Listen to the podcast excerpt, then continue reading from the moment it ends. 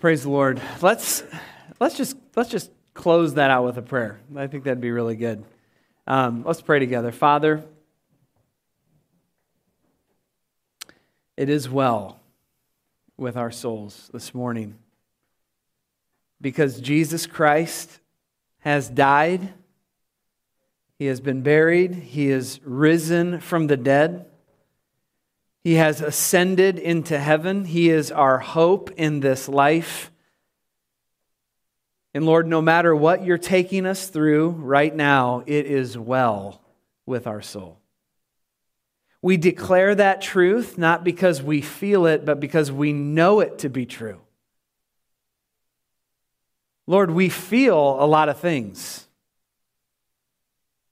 We feel the weight of sin. We feel the weight of this world.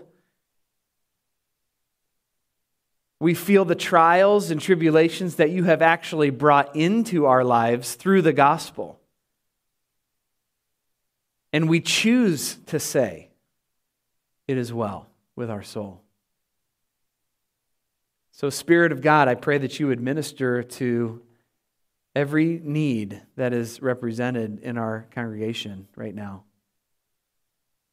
Lord, some through tears are saying, It is well with my soul. Some are saying with great joy and rejoicing, It is well with my soul. Jesus, oh, haste the day when our faith shall be sight. The clouds be rolled back as a scroll, and we hear that trumpet. Jesus, bring that trumpet. We long for it. Jesus, to see your face, is that's what we're living for. So, Lord, it's well with our soul. God, give grace for us to not only believe that truth, but to love that truth. In Christ's name we pray. Amen. Well, once again, it's good to have you here with us this morning. Uh, my name is Josh. If you're here with us for the first time, I'm the preaching pastor here. So thankful that you're here. If you have a copy of God's Word, go ahead and open it up to Acts chapter 1. Acts chapter 1. And we're going to be reading verses 1 through 11 this morning as is our tradition here, to read God's word and then study it together. As we're turning there, we are walking through our series, The Birth of the Church. And this has been a real good series. It's, it's going to be short. We're going to zip it up here in a few weeks, but I want to just encourage you. If you are listening to these sermons and you're learning more about the church of Jesus Christ, we have a free book for you, okay? There's, there's, a, there's a book out in the foyer called I Am a Church Member by Thomas Rainer. Some of you have read this book. It's about 80, 90 pages. It's a huge and wonderful biblical resource.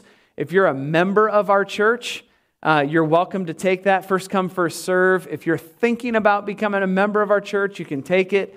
If you're just a visitor and you're curious about what church membership means, you can have that book, okay? We're going to be making those available, um, and that's available for you out in the Welcome Center.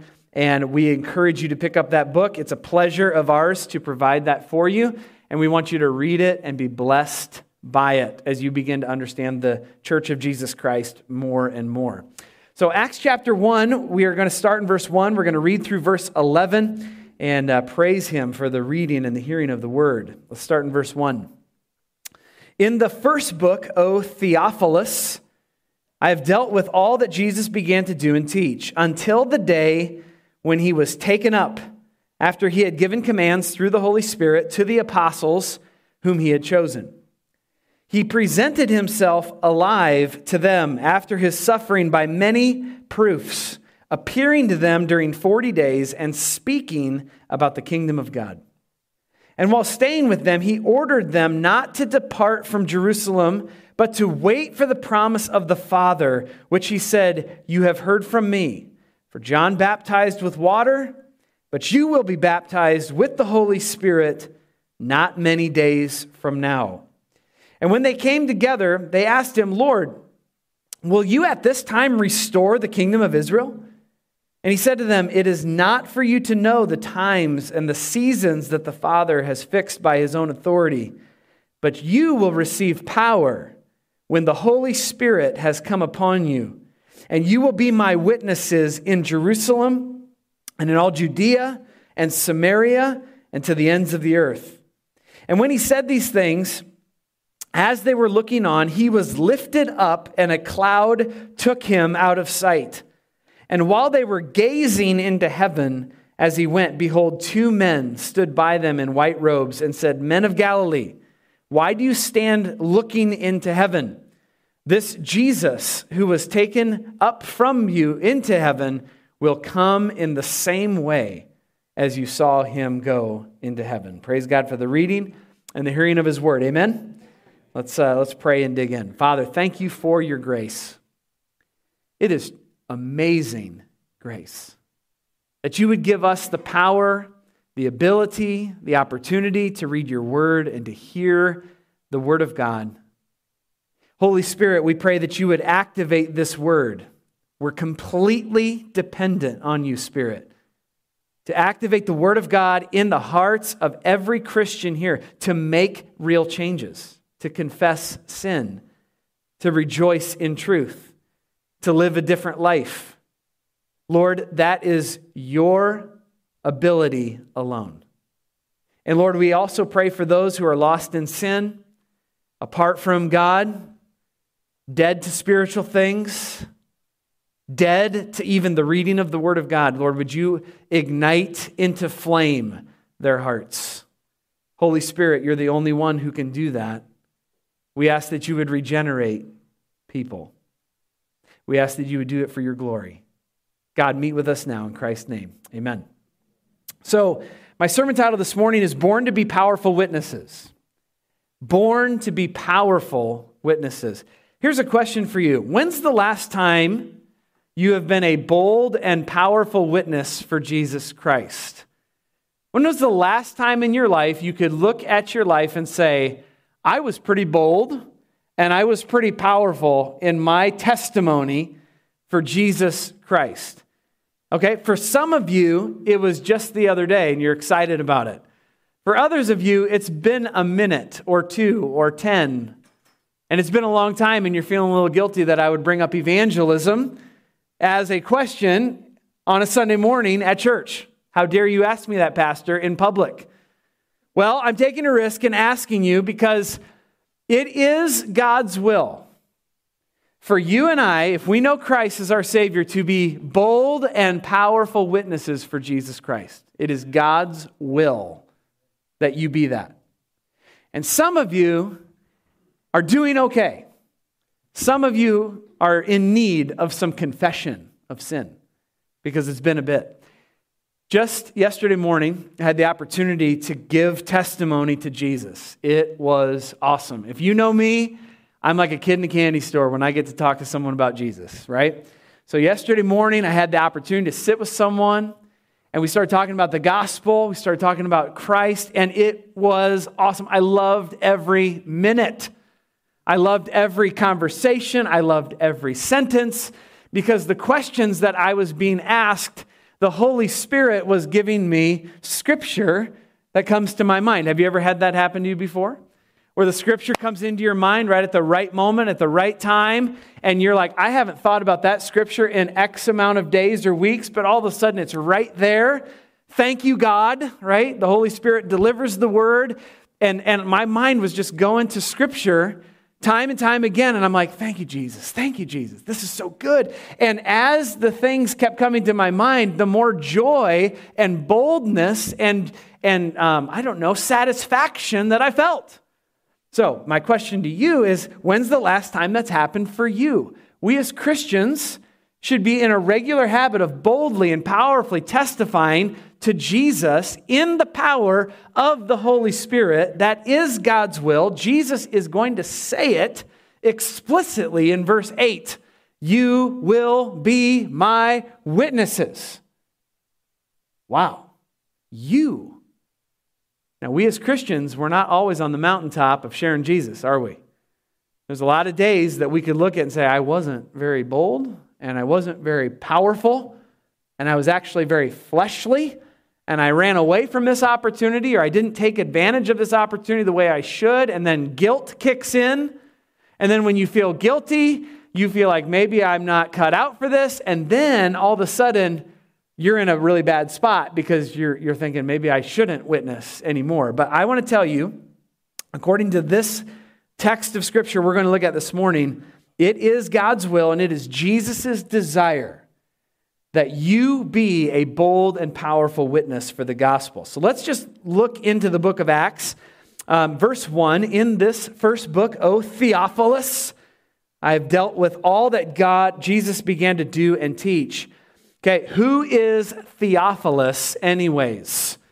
Some of you are wondering. Well, Theophilus was a rich patron who wanted an account of the life and ministry of Jesus Christ. So he hired Luke to write the Gospel of Luke, and Acts is the second letter that Luke wrote. So I would argue that Luke wrote two Gospels.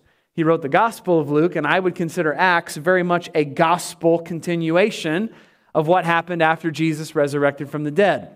If you have never read the book of Acts, and I won't ask for a raise of hands because I don't want to embarrass anybody, but if you have never read the book of Acts, you must do it. Amen? You must. It is so good. It is 28 chapters of watching the gospel explode out of Jerusalem to Judea, to Samaria, to the uttermost parts of the earth. And you you finish Acts chapter 28 and you see Paul sharing the gospel in Rome unhindered. And then the book just ends, it just stops. I remember the first time I read that as a Christian. I just transferred to a Bible college. I had never read Acts in my life. I read this book. I'm like, this is the greatest book I've ever read in my life. And then I got to Acts 28, and here's Paul sharing the gospel in Rome. And I'm like the momentum, my heart was being stirred. And all of a sudden I turned the page over and it's Romans 1. And I'm like, what in the world? What happened after this? And I went and asked my missions professor, what happened after Acts 28? And he's like, nobody really knows. And I'm like, that's a big mistake. I think everybody should know what happened next. But 2,000 years of church history helps us fill in the gaps. I didn't know that at the time, but it is an amazing read. You should read the book of Acts. Now, he says this is the first book of all that Jesus began to do and teach. That word is protos. It means first in a set or first in a series, which means the Gospel of Luke is the reference point here, is the first letter. The, the Acts uh, letter is the second letter that Luke is writing. Dr. Luke is a smart man. He's an interviewer. He interviews people who are eyewitnesses of Jesus. He is not a disciple of Christ. He did not actually seek Christ or follow Christ as one of the 12, but he is a, a, a wonderful, smart man who is very good at writing things down and researching. So, aren't you glad for smart Christians? Amen? Yes, we are thankful for Luke. And the book of Acts is just a, a theme of the spread of the gospel. And this gospel is not just some sect of Judaism, which was the early um, accusation of the Jews, is that, oh, this is just another sect of Judaism, just a new thing. No, the, go- the Gospel of Acts says, no, this is a way bigger thing. The gospel itself is the culmination of God's redemption on earth. This is not just another thing, this is the thing. And in fact, the Apostle Paul would say it this way in Acts 18:30 as he is testifying um, in Acts 18 to a bunch of secular people at Mars Hill. He said, The times of ignorance God has overlooked, but now he commands all people everywhere to repent. So, this gospel is not just some new thing that's within Judaism. Paul is going to argue at Mars Hill that this gospel is a command of all peoples everywhere to repent to the risen Jesus. So, as we come into this text in Acts 1, Jesus in verse 8 is going to guarantee something. He is going to guarantee that his church would be bold and powerful witnesses all over the world. He's going to guarantee that. Now, this is before the Holy Spirit is on the scene at Pentecost. So, no doubt, the, the, the, disciples are listening to him say, You will receive power when the Holy Spirit's come upon you. And they're thinking, Okay, That's great, but I'm not quite sure I understand all of what you're saying, Jesus. I'm not sure we can do that job. Remember last week? It's a big job. Make disciples of all nations. That's a very large task to take care of.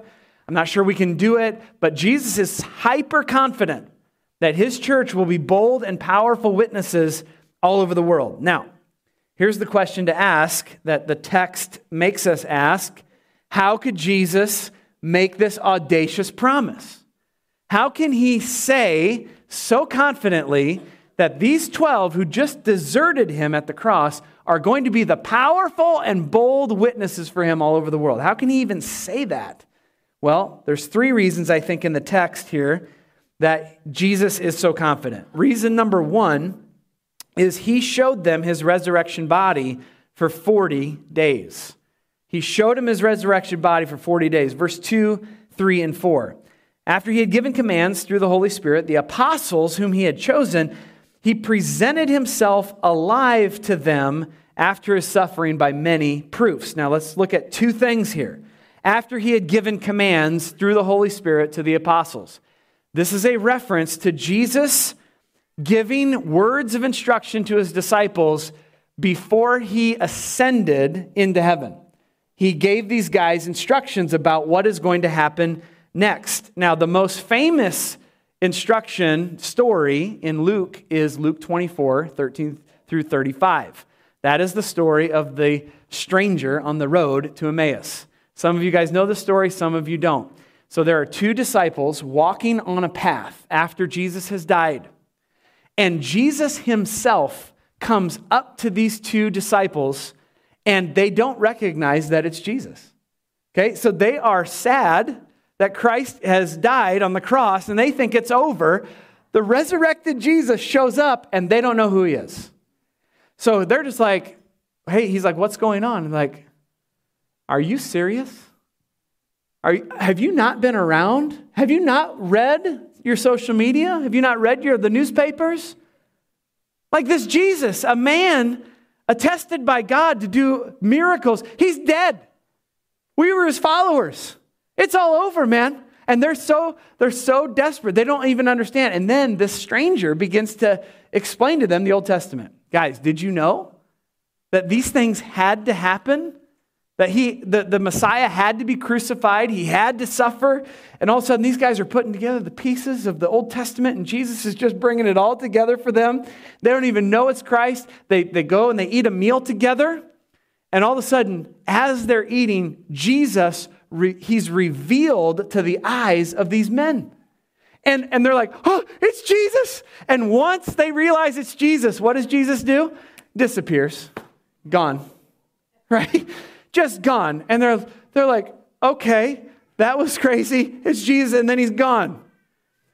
And then they said this powerful testimony after this. They said, Did not our hearts burn inside of us as he explained to us the meaning of the Old Testament and all this didn't our hearts burn inside? And that was the, probably the most famous account in Luke's gospel of Jesus giving a word of instruction about himself and the resurrection from the dead. There was a lot more of that that went on. Certainly, Jesus spent a lot of time with the disciples. He shared a lot with them about um, his resurrection, what's going on. You guys remember his interaction with Thomas Touch my hands, touch my side, come see that it's me. Certainly, he gave the Great Commission. There's a lot of things Jesus did. He presented himself alive. So he presented his body as a resurrected body to the disciples. This was an amazing thing. He did it for 40 days. 40 days. From Passover to Pentecost, Jesus was busy revealing himself to his disciples. How amazing would that be? This starts to build the disciples' confidence and their boldness to say it wasn't just a one time thing at the empty tomb. This has been a 40 day diet of the resurrected Christ talking to us and explaining things to us. Now, did the disciples understand everything Jesus was saying? Everybody say this, class. No, they did not understand. Right? They, they got some of the bigger concepts, but you're going to see later, they didn't understand all of it. But they were confident and growing in their confidence and boldness that, you know what? Jesus really is resurrected from the dead. We have seen him now 40 days. He's given us a lot of evidence. 1 Corinthians 15 also says that Jesus appeared to 500 people at one time. That's a powerful historical account that Jesus is building up. That's why he can guarantee you're going to be my witnesses, because he showed his physical body for 40 straight days. Praise God for that. Reason number two the second reason Jesus is confident that his church is going to be powerful and bold witnesses is because he ascended into heaven right in front of them. Okay? Verses 9 through 11. When he said these things, they were looking on. He lifted up, he was lifted up, and a cloud took him out of their sight, and they were gazing into heaven. And the angels show up and they say, Why are you looking into heaven? Jesus is going to come back in the same way you just saw him leave. Jesus ascended into heaven right in front of their eyes. So Jesus' body was literally, the word there is raised up, literally started levitating and didn't stop. Okay, now that is amazingly cool, like powerful and scary, but Jesus is there and he's raising up in front of them and he's starting to ascend higher and higher and higher. And then he gets into a cloud we're not told if it's supernatural or natural, but he gets into a cloud and then all of a sudden they don't see him anymore. Now, the word gazing there is blepo. It means that you're just staring, you're just staring up into the sky. And I would say at this moment, can you blame the disciples? No way. No way. I would be staring too. Like we are humans. We like to stare at things as they go into the sky, do we not? A kite, you ever flown one of those? Yeah. You stare at it. That's what you do, right? What about a rocket ship? You stare at those. That's what you do. You just watch Jeff Bezos go into the sky and come back. You watch that, as I did. Fascinated. We watch rockets go up in the air all the time. It's like we just love watching things go in the sky. How about the Son of God going into the sky in front of you? And no doubt there are dozens and dozens and dozens and dozens of eyewitnesses watching this happen. And I say, I feel you, disciples. I'd be gazing too. And the angels have to show up and say, Guys, why are you staring? Oh, I don't know. I just watched God go in the sky. Never seen that before. Wasn't anticipating that. But the angels say, Look, the exact same way you saw Jesus go up is the exact same way he's going to come back. How cool is that? It's the hope of every Christian, isn't it? Like you and I, who know Jesus, we have one hope, and that's Jesus is going to split the sky, and he's going to come with that trumpet sound, that announcement and we are going to see our Jesus face to face. In what way? The same way he went up is the same way he's coming back. And the way society is going right now, we say, even so, Lord Jesus, anytime now. Anytime. 1 Thessalonians 4 16 and 17. Let this encourage you. For the Lord himself will come down from heaven with a loud command, with the voice of an archangel and the trumpet call of God, and the dead in Christ will rise first. And after that, we who are still alive and are left will be caught up together with him in the clouds to meet the Lord in the air. Can you imagine this moment? If you're a Christian, this is guaranteed future. Guaranteed. You will meet him in the air, and so we will be with the Lord forever. Praise God. The confidence of Christians is that we believe in the ascension of Jesus. And then we also believe in the visible, real return of Jesus. Those are both confident things. And Jesus, you can see he's building confidence and boldness in his disciples to say, look, not only am I going to hang out with you for 40 days as a resurrected Son of God, but I will also ascend right in front of your eyes. So that when you talk to people about me, you're not making up stories of fairy tales. You are telling them exactly what you saw. Reason number three. The third reason Jesus is so confident in verse 8 that his church will be bold and powerful disciples is because he promised the Holy Spirit's arrival would give them boldness and power. When the Holy Spirit arrives, he will give power and boldness to these disciples and to Christians as a universal whole. Verse 4 He ordered them not to depart from Jerusalem, but to wait for the promise of the Father. He said, John baptized with water, but you will be baptized with the Holy Spirit not many days from now. He ordered them not to leave Jerusalem. Stay here, guys, stay here. He knew the human impulse is to move. Right? You know that the guys were just like, okay, now what? I guess we got to go. We got to go. It's the human impulse to move. And he's like, don't move. Stay in Jerusalem. Stay here. Stay tight. Don't break up the band. Stick here. You know? And so he knows that it's the fleshly impulse to just like go and split. He said, You're going to be baptized with the Holy Spirit. Now, what's that all about? Well, John the Baptist baptized with water. And he said, But Jesus, right? John the Baptist even said this Jesus will baptize you with the Holy Spirit and with fire. There is a sense in which Jesus will baptize in a much different way than John with the Spirit of God. If you don't know what the Spirit of God is, it's not an it, it is a person, it is a He. The Holy Spirit is God itself. Amen?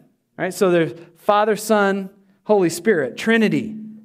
And the Holy Spirit is going to baptize these men. They have no idea what that means. They have no idea what that means.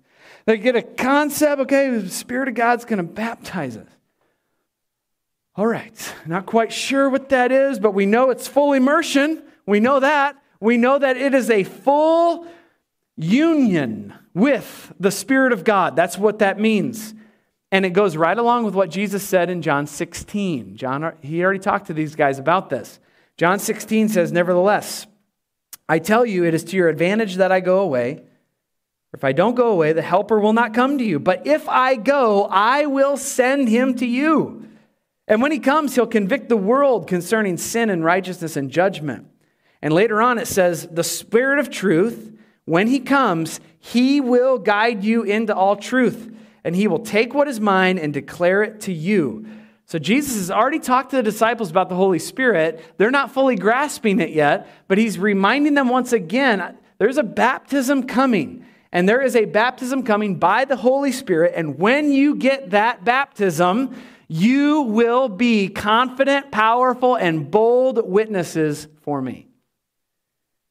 Consider the audience of Jesus deserters, people that left him to die on a cross. They were nowhere to be found. And Jesus is telling them, This is going to be amazing. You are going to stand and testify for me with boldness and power. That's the exact opposite of what Peter did. That's the exact opposite of what all the disciples did. And they're hearing this and they're probably a little skeptical of what Jesus is saying, but he's saying it with power because the Spirit of God is going to come. And for some of you this morning, Jesus is going to say that to you this morning. It's like, you are going to give witness to me with power and boldness. And some of you are like, yeah, about that. Um, I'm not sure I'm, I'm the right guy. I'm not sure I'm the, the right gal for that. And Jesus just smiles from heaven and says, I've got plans for you that you don't even know about yet. But when you get saved, Jesus saves you from your sins. The Holy Spirit comes inside of you, He dwells inside of you, and He does that to give you the ability that you don't have on your own. Amen? So when they had come together, they asked him in verse 6, Well, is it at this time you're going to restore the kingdom to Israel? So they've been hearing a lot about the kingdom of God. They've been hearing a lot about this future that they have. And of course, they ask him, Is this the time? And the word there is chronos, which means measured time. It means like, um, tick tock, tick tock on your, on your watch. Is this the time, Lord? Is this it? How American is that verse, isn't it? Is this the time, Lord, right now? Like, is right now, right? Because everything has to happen now. We, we can't wait. We can't be patient. Is this now? Are you going to restore the kingdom of Israel? Abraham, Isaac, Jacob, Moses, Joshua, David? Are we going to see a, like a real restoration of Israel here? Is that what's going to happen? And is that what the baptism of the Spirit is all about? Very, very American mindset. But Jesus says in verse 7 it's not for you to know the times or seasons. Literally, it means you are not permitted to know. which drives us crazy. I'm sure the disciples are like, hey, is this it? This is it, right? God, this is it. You don't even get to know. Ugh, but I want to know. Like, that's our impulse all the time. I want to know now.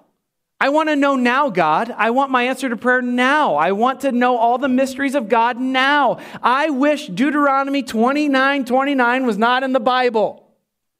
The secret things belong to the Lord.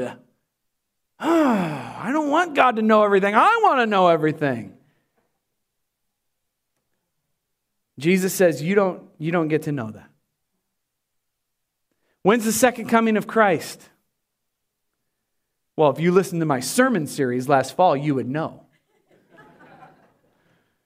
we don't know. I was really praying last fall that it would be on the last sermon of the series, right? I was like, oh, Lord, Jesus, you and me, we got this connection, right? You're coming back at the very last sermon of the last sermon series in the last times. That's going to be awesome. And Jesus laughed at me from heaven and said, You don't get to know. You know how many thousands of preachers have preached end time series in 2,000 years? You don't get to know that, bro. Don't get to know. Okay, what do we get to know? You will receive power. You'll receive power, dunamis, strength, power, ability, dynamite in your soul. You'll receive power when the Holy Spirit has come upon you. Here's what you do get to know you get to have this strength and this ability to give bold and powerful witness to me. And that is when the Holy Spirit comes upon you, literally on top of you, inside of you. And the Holy Spirit's power is going to make you strong and able to be bold and powerful witnesses for me in hard times. What do we get to know? We get to know that when the Spirit of God saves us as Christians and we get saved by Christ's grace, we get power. That's what we get to know. Jesus doesn't tell us the next 2,000 steps, he tells us the next step. Right? Who are you going to talk to about Jesus this week? I don't know. God knows. Are you ready? That's the real question. Are you ready to, by the Spirit of God, testify to the glory of God and to have this power from the Spirit of God to give you boldness and power. And you'll be, you'll be given power to what? To be my witnesses. Interesting word in Greek, martyrs. It's where we get our word martyr. You get to be the one who attests to the fact from personal knowledge and observance. You get to testify to what you've seen. The word martyr became known throughout Christian history as basically a death sentence someone who testified about Jesus to their death. So, the disciples would be given power to testify, and that testifying of Jesus and his death, burial, and resurrection would get them in trouble at times. And they would just go and boldly and pro- powerfully proclaim Christ. And in the midst of that, they might die for it. They might become a martyr. Aw, doesn't that make you sad, Christian? You have to die for your faith? It makes us scared sometimes, doesn't it? You know what? I'm here to be a preacher to tell you that you're all going to die. Amen? We're all going to die. It, just, it doesn't matter the what, it's just the when. So why don't we just determine the how? Like, why don't we just boldly and powerfully testify to Jesus and see what happens? Amen? Like, our culture is screaming for Christians to be bold and powerful in their witness. We are looking for Christians who will stand for the truth of Christ and proclaim it. And that's the challenge for our generation. Will we be witnesses? Will we be unashamed witnesses for the power and glory of Jesus Christ? Notice I didn't say weird witnesses or foolish witnesses. Sometimes witnessing looks like this you get all fired up for Jesus, and then you go out and you act like a fool. You pick a fight that's not your own. You take on problems that are not your own. You start elbowing unbelievers everywhere saying, "Well, I got to witness. I mean, I got to be bold. I got to be powerful." And like, "No, you're just you're just being sinful, actually." Because sometimes I always tell my girls, don't grab a dog by the ears. What? Dad, what are you talking about? There's a proverb that says, Don't grab a passing dog by the ears. Why? Why would you go grab a dog by the ears? Because it'll bite your face off. That's why you don't do that.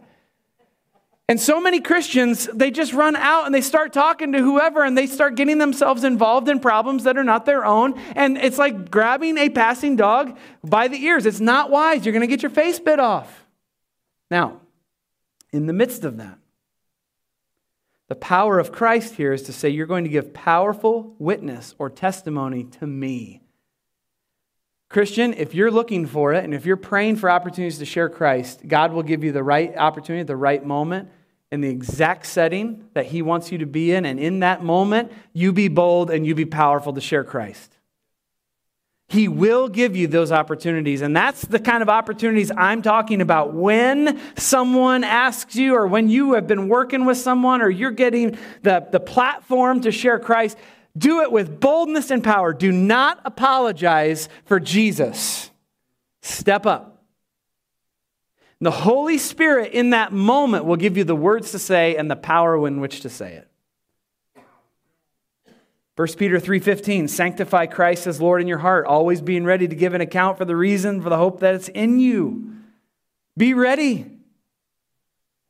And it is the Holy Spirit filling your life that will empower you to be all about Jesus and not about yourself. So many times our testimonies become all about us because the Holy Spirit's not filling us as we share that testimony. But when the Spirit of God is on us and we are filled with the Spirit and we're confessing sin, we're walking by the power of the Spirit of God, we will testify powerfully and boldly. And guess what our testimony will be all about? It'll be all about Jesus, not about us.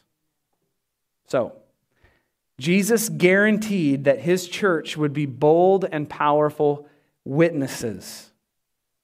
We have 2,000 years of church history to give us evidence and testimony that Jesus has been doing his work. 2,000 years later, this is the most amazing reality of all time.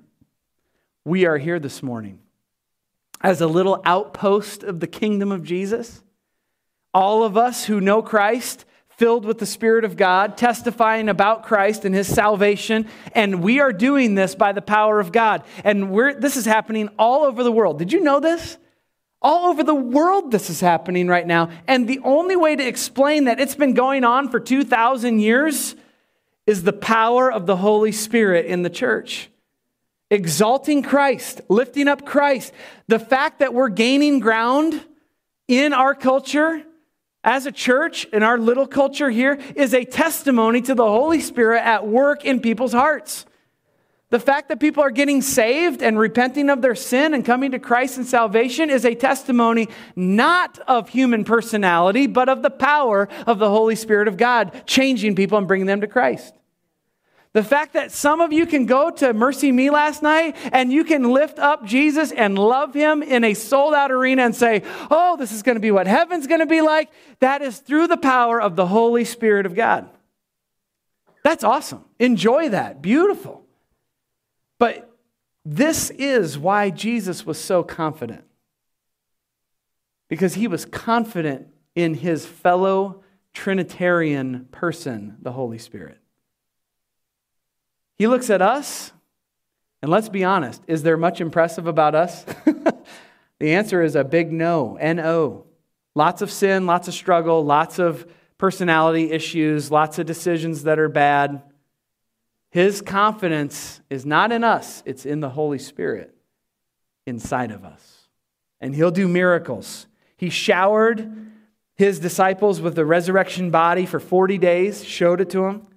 He ascended into heaven right in front of many witnesses, and then he promised that the Holy Spirit would come with power.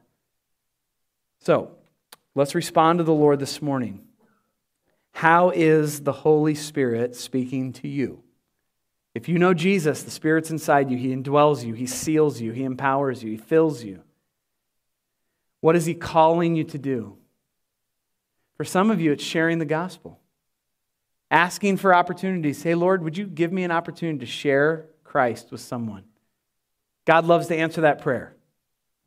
For some of you, it's coming to a concrete confidence in the resurrection of Jesus Christ and the ascension. When I read about the ascension, some of you were like, ah, is that science or make believe?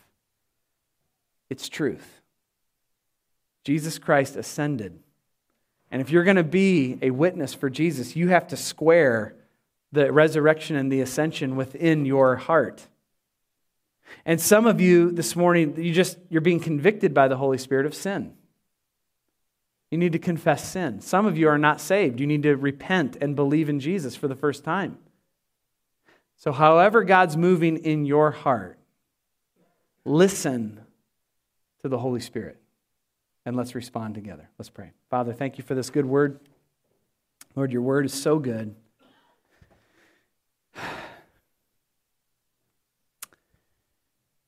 Lord, we worship you this morning.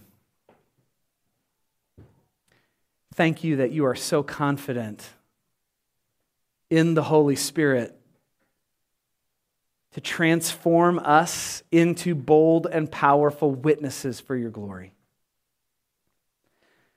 Lord, I pray for every person here that they would listen to you, listen to the Holy Spirit of God who would convict the world of sin and righteousness and judgment.